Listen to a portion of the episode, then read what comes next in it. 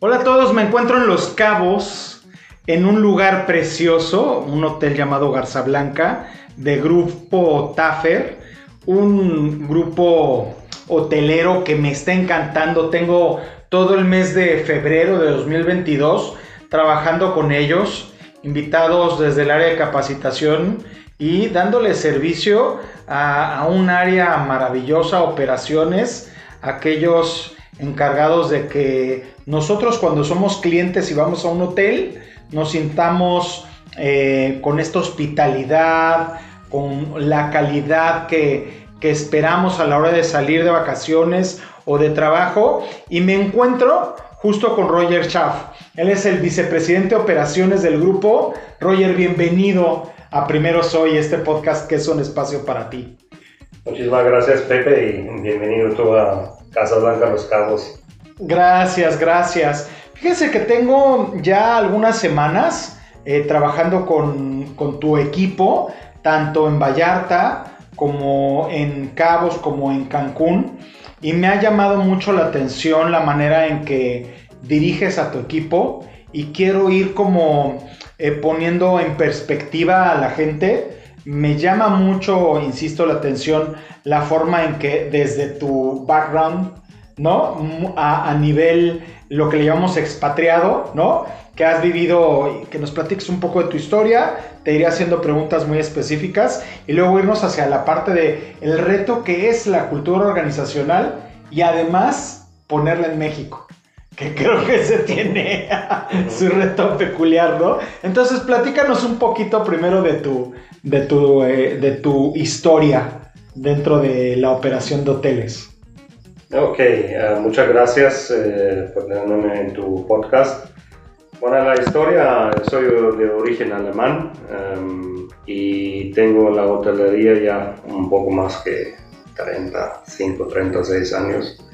Eh, inicié en la, cocina, ahí me, donde me capacité en, Alemania y poco a poco avancé en los diferentes puestos, ¿no? Ah, y uh, de salir de la cocina, hice servicio, banquetes, luego supervisión ah, y llegué a la gerencia de alimentos y bebidas.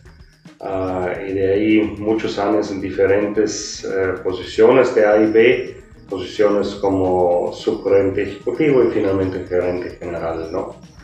Y gerente general eh, en eh, muchos hoteles de la compañía, Sheraton, uh, Starwood, ¿no? en diferentes países. Y fue gerente general por dos años y después me llamaron al cooperativo y tuve múltiples posiciones en el cooperativo y uno de estos fue en Six Sigma también, ¿no? Ajá. ¿no?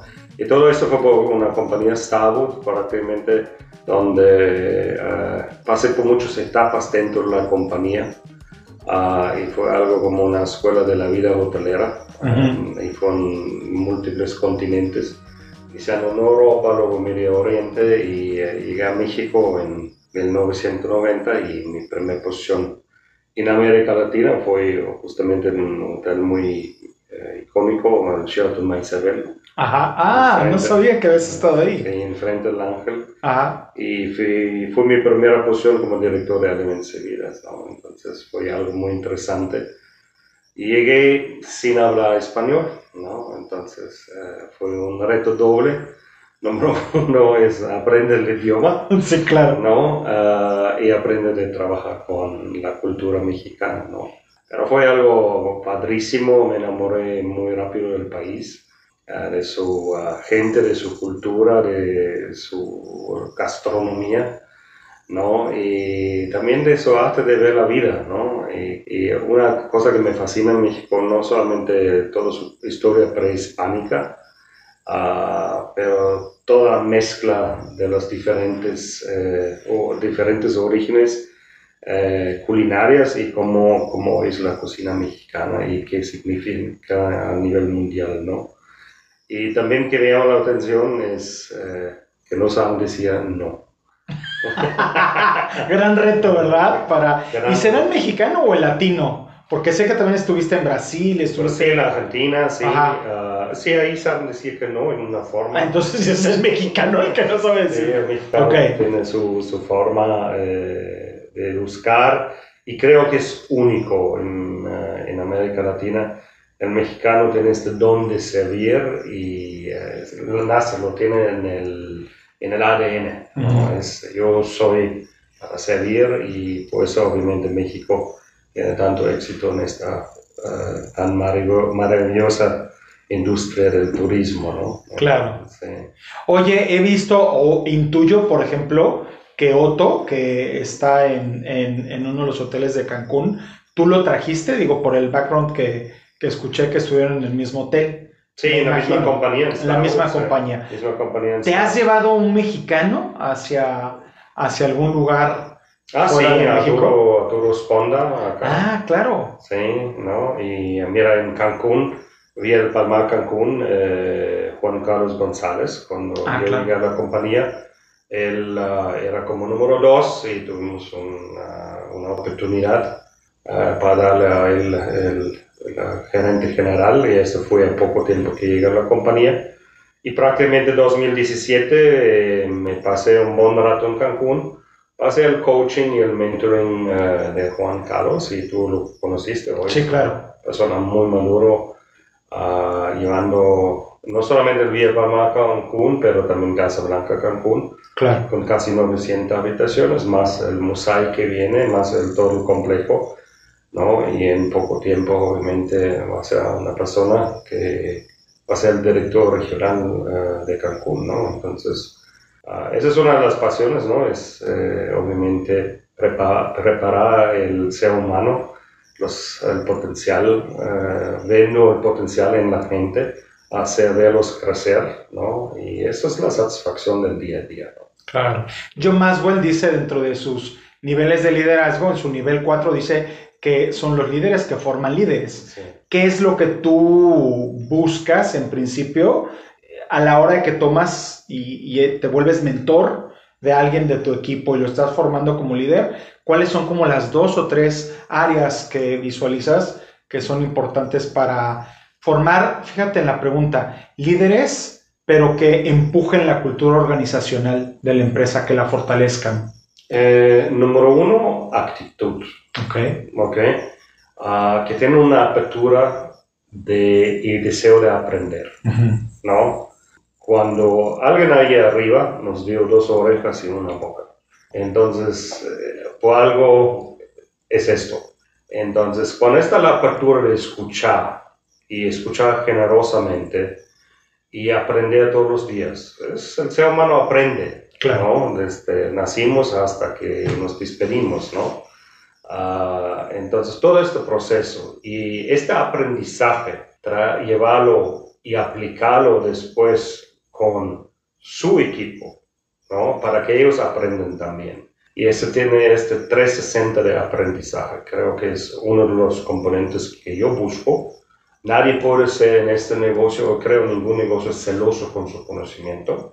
Y fíjate, tuvo un, un caso así, que alguien muy celoso con su conocimiento, y dice, no, ¿y cuándo es mi momento de crecer? Dije, mientras que tú estás celoso y muy cerrado con tu conocimiento y no le des a tu equipo, no vas a crecer, ¿no? Y el equipo no te ve como líder, ¿no? Te ve como sí encargado del, del departamento, pero dice, no aprenden de ti, ¿no? De acuerdo.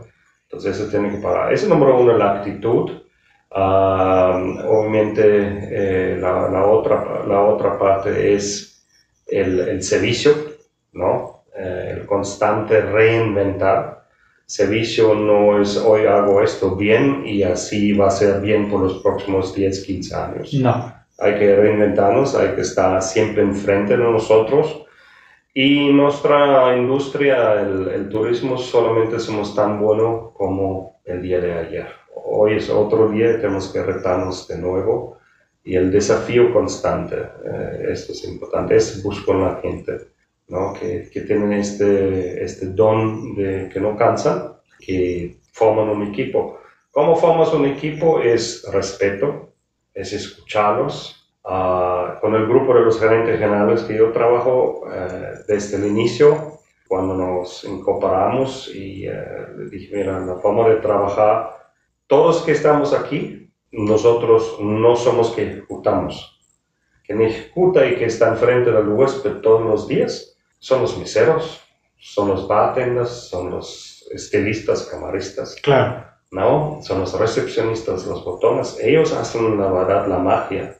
Ellos lo dan la experiencia inolvidable a los huéspedes, ¿no? Claro. Nosotros somos solamente unos meros Facilitadores, diría yo, ¿no? Y Ujú. damos las herramientas Ujú. y etcétera. Entonces, que nosotros tenemos que hacer es remover obstáculos y la verdad que tengo un libre camino de, de poder trabajar en un ambiente bien, que cada mañana cuando se levanten dicen, wow, otro día que me podría trabajar y no se sienten en una forma mal o les está esperando alguien que les va a hablar mal en una forma o por su, su forma de ser o su forma de creer o sus preferencias, ¿no? Que simplemente somos, estamos en un ambiente muy, muy libre de expresión, siempre con respeto, Ujú. ¿no? Y que nosotros como equipo, gerentes generales y un servidor a, nivel, a cargo de operaciones, que todas las decisiones que tomamos, y siempre le- les digo, es algo que yo aprendí muy temprano en mi carrera, es en, en inglés se dice for the greater good of the company. Exacto. Entonces quiere decir, deja el ego en la casa, Ujú. acá las decisiones tomas por el bien de la compañía. Claro. El bien común, me gusta Sí, decirlo yo. y, y qué quiere decir esto? Que cualquier decisión que tomas es para la compañía. Entonces, para los huéspedes, para los empleados, ¿no? Y para los bienes, ¿no? Entonces, ¿cómo tomamos decisiones? Analizamos la situación, qué es, si es algo físico, es un asset, un activo de la compañía que estamos eh, revisando, es un servicio, es un estándar, ¿no? O es una nueva implementación, o estamos revisitando algo que ya existe. Y vemos todos los pros y cons, 360 grados y los impactos, y luego tomamos una decisión en consenso.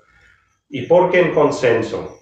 Si no tengo todos los gerentes generales absolutamente convencidos con la, con la decisión, no hay un buy-in. Y cuando no hay un buy-in, no creen en la decisión y esto tiene un efecto cascada en el resto del equipo. Claro. Entonces, esta decisión que se tomó en un hotel donde el gerente no lo cree en esta decisión, en una semana o un mes o dos meses se va a notar.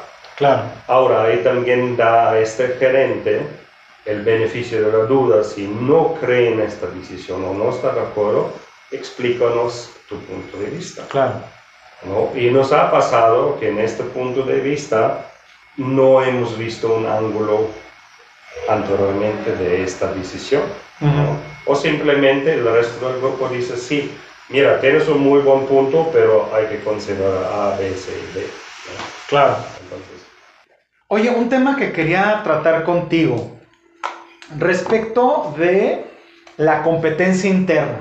Hemos estado hablando con tus equipos eh, en, las, en las tres plazas y de repente cuando les digo, oigan, no debemos de ver la competencia hacia el interior, sin- sino hacia el exterior, sucede esta sensación de, no, claro, yo tengo que ser mejor que, por ejemplo, ahí en Cancún, ¿no? Garza Blanca y, y- y Villa o quienes, quienes sean en cualquier lugar.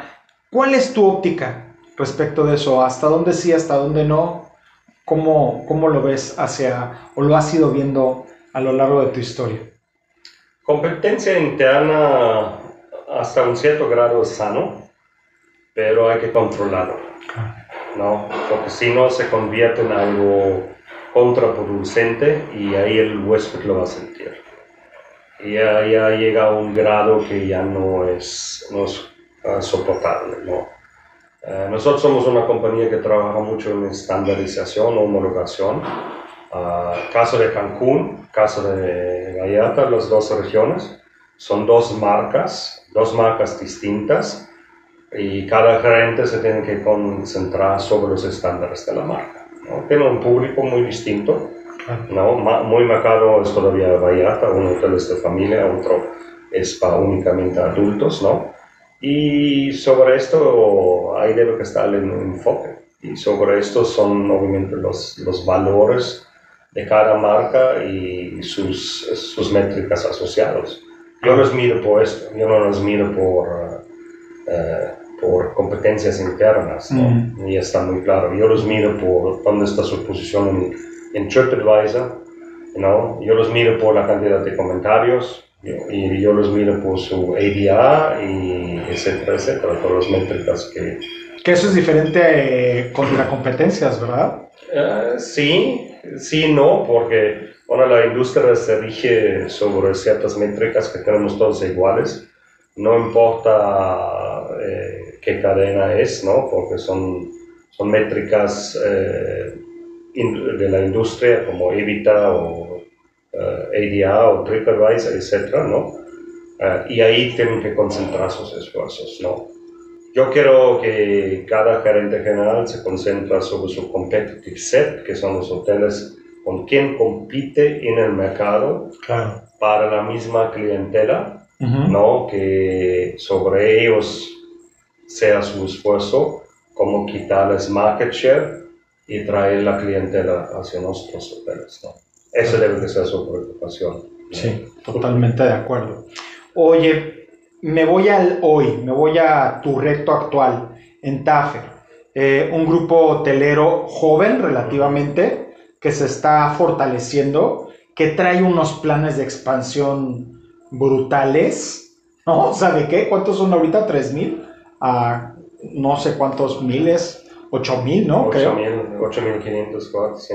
En, Pocos. a la vuelta de, de unos cuatro o cinco años. Sí. Eh, eso va creciendo en una empresa que se mira que está pasando de, eh, como decirlo, de familiar hacia, hacia un corporativo. ¿Qué encuentras de retos y tus como planes para fortalecer la cultura organizacional desde operaciones? Creo a, a nivel eh, de retos, número uno es obviamente tener eh, la base eh, em, humana, Ajá, ¿no? el talento, el, ¿cómo se llama? El bench strength, talento en la banca para tener los próximos líderes, ¿no? No hay nada mejor eh, de promover de adentro, ¿no? Como viste en Puerto Vallarta, correcto. tuvimos la, el gran honor de promover al gerente de alimentos y bebidas al gerente general. eh, y esto mandó un mensaje muy fuerte dentro de todo el equipo. ¡Wow! ¿no? Esto, eso es Si hago bien las cosas, se me reconoce, a ¿no? muy lejos, ¿no? Y así eh, hay otro, otros, otras historias de éxito que tuvimos en la, en la compañía, ¿no? Ah, como el crecimiento viene muy brutal, como tú lo describes muy bien eh, en todos los sentidos, eh, obviamente necesitamos este nivel, los mandos medios de este jefe departamental, comité de operaciones. De esto tiene que salir el próximo comité ejecutivo de las nuevas aperturas. Claro. ¿no? Y esto, eso es un reto, cómo cubrir estas posiciones, ¿no? Eh, obviamente el reto también es eh, algunas plazas, como Cancún, Vallarta, Los Cabos, donde estamos operando, en el futuro también el Riviera Maya, están creciendo, ¿no? Es- especialmente en el, en el segmento de deluxe y ah, alto lujo. Y obviamente eh, todo el mundo está compitiendo por el mismo mercado de trabajo. Entonces, eh, creo que es también muy importante que nos reinventamos en todo nuestras prestaciones y compensaciones que estamos dando. Ah, no solamente a la parte monetaria, pero la parte también del salario emocional. ¿no? Eh, entonces, por ejemplo, que lo vimos en, en Puerto Vallarta, para la próxima generación, la uh, generación Z, de repente no es el salario que es lo más importante, dice, pero tienen este estacionamiento, ¿no? Este- es. esto era una, una pregunta, dije, ok, wow, ¿no? Sí, vamos a tener estacionamiento, no ahorita porque estamos en mucha expansión y creciendo y construyendo, pero esto hay que tomarlo en cuenta, ¿no? Son pequeños detalles que probablemente no nos hemos fijado 10 años atrás porque no era parte de, pero hay que reinventarse y hay que pensarlo y hay que estar a la altura de las exigencias de tus nuevos líderes también, que, que es importante para ellos, ¿no? Totalmente de acuerdo. ¿no? Y, Y son, es un mundo distinto. Antes era, mira, buscar trabajo, establecerte, tener novia, casarse, hijos, comprar casa, ¿no? Y hoy es diferente, ¿no? Hay mucho más parejas en unión libre, viven en forma diferente, quizás compran un coche o muchos más en Uber. Entonces los valores, hay un, hay un cambio en los valores, pero que, que creo que no va a cambiar es el respeto, el buen trato, trata a, a las personas como a ti te gustaría ser tratado. Claro. ¿no? Y da esta, esta plataforma donde todo el mundo se siente muy bien de venir a trabajar sin bloqueo mental, ¿no? Eso, eso creo que es importante también, ¿Qué retos te encuentras y qué beneficios? O sea, ¿dónde sientes que tienes que prestar más atención y dónde te es más sencillo a la, aquí en México con el tema de la cultura organizacional, pensando en el mexicano? Creo que el, el reto de nuevo es eh, el, el, personal, encontrar suficiente personal calificado. Esto va a seguir siendo el reto, ¿no? creo que, que estamos uh, prestando el día de hoy, estamos en buen camino, estamos trabajando en nuevas prestaciones y compensaciones para estar a la altura del mercado. Creo que donde estamos bien en todo el tema de calidad, al, al nivel donde estamos y a donde vamos, en todos nuestros hoteles, eh, la verdad, eh, tenemos un producto extraordinario y nuestros empleados lo dicen y lo dicen, wow, esto no lo tiene donde trabajé lo en el último. Dice, wow, no, nunca lo he visto algo así. Y especialmente la parte culinaria, eh, ya ahora con toda la insignia de los restaurantes que tenemos, ¿no? Eh, obviamente somos la primera empresa hotelera que de veras ama un restaurante chino uh, desde cero, un, restaurante chino gourmet que traemos un chef uh, chino eh, no, y obviamente es algo no visto. Claro. Entonces, eh, estos detalles culinarios que vas hasta, lo, hasta el último detalle, obviamente tienen un impacto. Y de repente, cuando vimos, oye, ¿de dónde voy a sacar todo el talento culinario? Y de repente, no, ya hay dos, tres cocineros y ya corre la palabra y en dos días llenamos la plantilla. ¿no? ¡Wow, qué maravilla! ¿no? Entonces ya corre la palabra, ¿no? Y esta, esta disposición, creo, del, del mexicano de querer hacer mucho de calidad, y nosotros lo podemos hacer, y estas ganas de superar y el orgullo por, uh, por México y la calidad, creo que es algo, una muy, muy buena base en donde tenemos que todavía sacar más provecho y que vemos cada vez más es también eh, chefs, ¿no? Mexicanos ah. que están destacando. Y también chefs eh, mujeres, ¿no? Entonces, uh, ahora quiero tener un mejor equilibrio también. Uh, tenemos chefs patrones ya mujeres, ¿no? Entonces, eso es también importante. Y uh, utilizando ingredientes de México, más y más cada vez, ¿no? Entonces, esto es, eso es también una buena señal eh, que México no depende tanto de importación, pero también tiene muy buenos productos a nivel nacional que se pueden utilizar. Muy bien. Sí. Para terminar, con tu historia, con todo el bagaje que tienes, eh, tantos países, tantas culturas, eh, tantos retos que has tenido, me acuerdo todo lo que me platicabas que que, habías eh, vivido en Brasil, ¿no? En el Sheraton de Brasil. Si tuvieras aquí un foro de BPOs, ¿no? ¿Qué, ¿Qué, sugerencia les darías? De, oigan, a ver, dejen de empantanarse en esto y volteen a ver esto. O sea, ¿qué, qué le, le dirías a las cabezas de operaciones de distintas empresas? ¿Qué sugerencia les darías desde tu historia?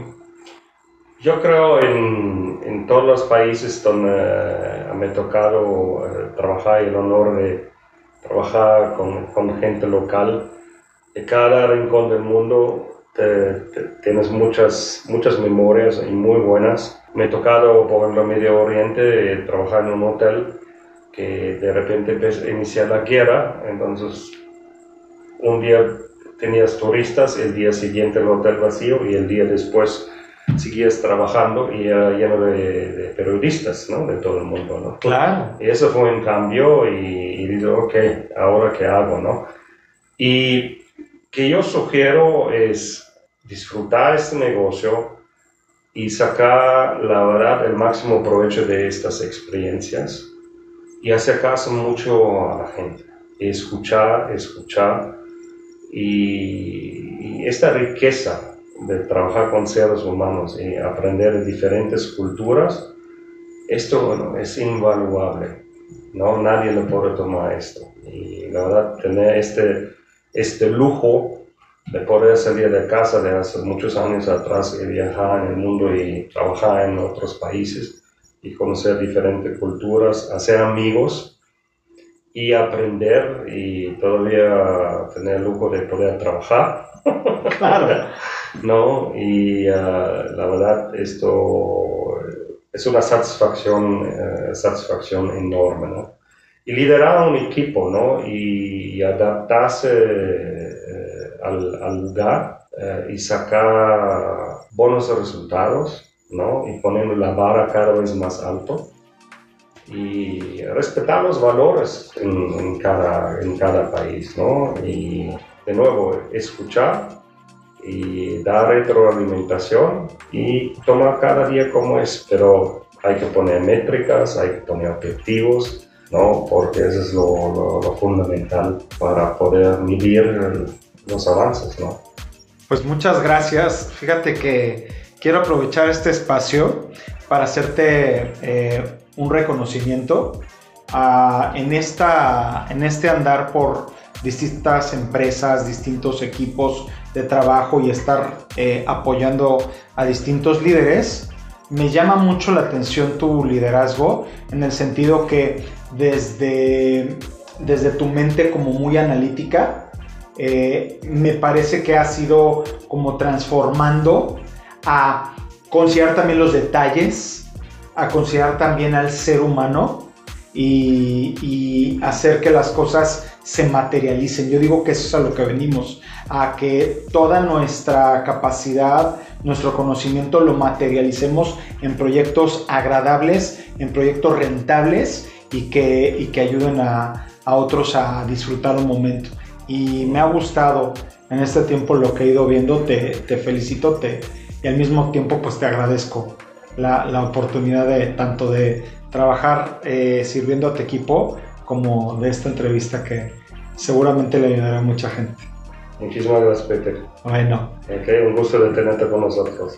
gracias. Y para todos ustedes, pues eh, una entrevista más, ahora escuchando a, a un gran líder platicar y darnos su punto de vista de la importancia de ver por el ser humano. Nos vemos en la siguiente.